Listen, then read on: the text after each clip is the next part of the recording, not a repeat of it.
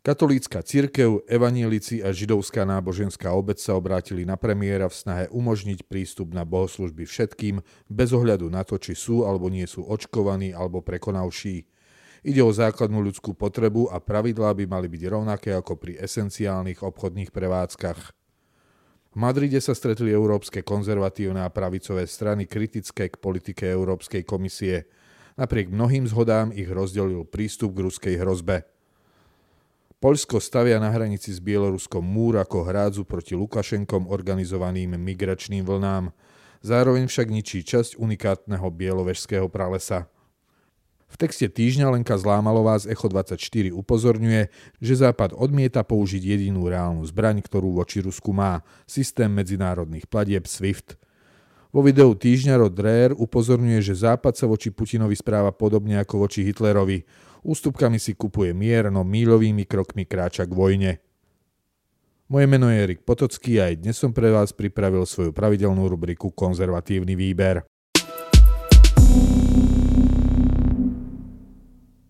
Je čas otvoriť kostoly.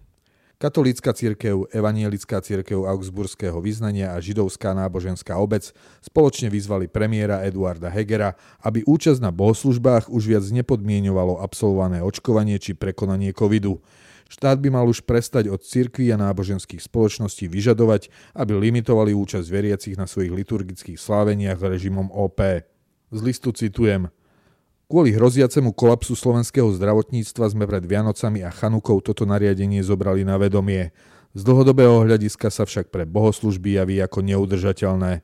Zatiaľ čo štát neplánuje pre svojich obyvateľov nariadiť očkovaciu povinnosť, de facto ju naďalej ukladá ako podmienku veriacim pre návštevu slávení. A od duchovných vyžaduje, aby ňou limitovali účasť píšu spoločne bratislavský arcibiskup Stanislav Zvolenský, generálny biskup Evanielickej cirkvi Ivan Elko a predseda Ústredného zväzu židovských náboženských obcí Richard Duda.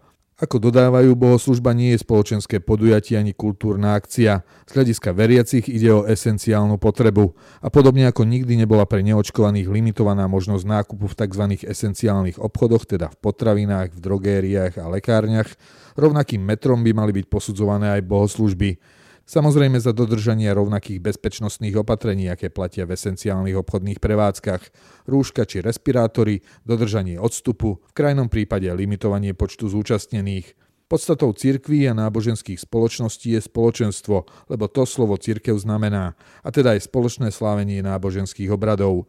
A vyznávanie viery aj v spoločenstve patrí medzi ústavou garantované základné ľudské práva, ktoré na ochranu verejného zdravia možno obmedziť len v nevyhnutnej miere a na nevyhnutný čas. Práve opodstatnenosť opatrení, ktorú spomínajú náboženskí predstavitelia, je kľúčovým slovom, ktorým by sa mali riadiť aj orgány, ktoré rôzne druhy obmedzení nariadujú.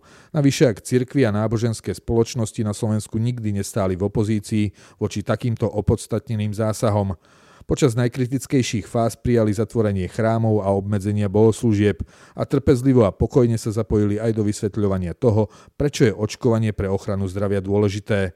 Rebelujúce hlasy sa nikdy nestali ich oficiálnym stanoviskom. Premiér Heger v reakcii uviedol, že zvolá stretnutie, na ktorom budú prítomní odborníci, ale aj zástupcovia cirkví. Termín zatiaľ nestanovil. Meniť pravidlá nechce aktuálne ani minister zdravotníctva Vladimír Lengvarský. No inšpirovať by sme sa mohli napríklad na Floride, kde miestny senát schválil zákon, že pokiaľ sú otvorené obchody so základnými životnými potrebami, musia byť otvorené aj chrámy. Samozrejme, Omikron už naplno vyčína aj na Slovensku a je zrejme, že nemocnice sa budú opäť zaplňať. No je otázne a v tejto chvíli nikto nevie, či až takým tempom, aké predpokladá minister Lengvarský so scenárom 5000 hospitalizovaných. Dánsko, Írsko, Británia či Fínsko už končia s drvivou väčšinou opatrení. Napríklad porovnateľne veľké Dánsko, ktoré má napriek 30 či 40 tisícovým denným prírastkom pozitívnych v intenzívnej nemocničnej starostlivosti len niekoľko desiatok ľudí, takmer úplne ruší aj tzv. COVID pasy. Povinné zostanú len pre prichádzajúcich zo zahraničia a tí bez COVID pasu budú musieť absolvovať test s povinnou karanténou v prípade pozitivity. Ako však upozorňujú viacerí odborníci v ankete postoja, vývoj u nás nemusí plne kopírovať vývoj v zahraničí a stále treba byť v stave ostražitosti, najmä s ohľadom na značne nižšiu mieru zaočkovanosti v rizikovej skupine 60+. Ten čas, keď sa aj na Slovensku skončia protipandemické obmedzenia, sa nezadržateľne blíži. Na teraz nám nezostáva iné, len si želať, aby sa naplnil v horizonte týždňov. Polským konzervatívcom chýba zmienka o ruskej hrozbe. Na madridskom samite o bezpečnosti v Európe sa zišli predstavitelia viacerých politických strán z mnohých krajín Európy, ktoré bývajú v dominantnom liberálnom mediálnom prostredí označované za krajine pravicové, populistické či inak nedemokraticky orientované. Summit hostil predseda španielskej strany Vox Santiago Abascal, nechýbali šéfka francúzského národného zhromaždenia Marine Le Penová, polský premiér Mateusz Moraviecky či predseda maďarskej vlády Viktor Orbán. Prišli aj zástupcovia konzervatívnych a pravicových strán z Rakúska, Belgicka, Bulharska, Estonska, Litvy a Rumunska. Hlavným posolstvom bolo podľa oficiálneho maďarského stanoviska odmietnutie klimatickej politiky Európskej komisie, ktorá nevedie k ochrane životného prostredia, ale k poškodzovaniu hospodárskych záujmov Európy a prináša neprimerané sociálne dopady na najchudobnejšie vrstvy. Žiadajú tiež revíziu šialenej európskej migračnej politiky, zachovanie právomoci členských štátov Európskej únie a spoločne sa zastali Poľska a Maďarska v sporoch s Európskou komisiou. Naopak konflikt vznikol medzi poľskými zástupcami a tými zväčša západoeurópskymi. Najmä Poľsko totiž vníma agresívnu politiku Ruska veľmi citlivo, zatiaľ čo čas západoeurópskych predstaviteľov je k Rusku zhovievavá. Napríklad Jaroslav Kačinsky už pred pár rokmi odmietal spoluprácu s Marine Le Penovou práve kvôli jej pozitívnemu vzťahu k Moskve a aj finančným väzbám na Rusko. Mateusz Moraviecky síce na aktuálnom samite hovoril, že sa snaží presvedčiť svojich partnerov o reálnosti ruskej hrozby, v záverečnom stanovisku samitu zmienka o Rusku chýbala. Údajne kvôli tomu, že sa pod stanovisko s takýmto obsahom odmietala podpísať Marine Le Penová. Treba však povedať, že pre časť lídrov nešlo v skutočnosti o medzinárodnú spoluprácu podobne ideovo orientovaných politických strán, ktoré majú svojich zástupcov aj v Európskom parlamente a spojením síl by dokázali ovplyvňovať dianie v Únii. Francúzsko čakajú prezidentské voľby, v ktorých patrí Marine Le Penová medzi favoritov na druhé kolo. Maďarský premiér Viktor Orbán sa bude čoskoro v parlamentných voľbách snažiť obhájiť svoj mandát. Aj takýmito medzinárodnými akciami tak skôr komunikujú s domácimi voličmi. Polský plot Zhruba 700 vedcov vyzvalo Európsku komisiu, aby sa pokúsila zastaviť Poľsko pri výstavbe plotu na hranici s Bieloruskom, konkrétne na území Bielovežského pralesa, ktorý sa nachádza na území oboch krajín.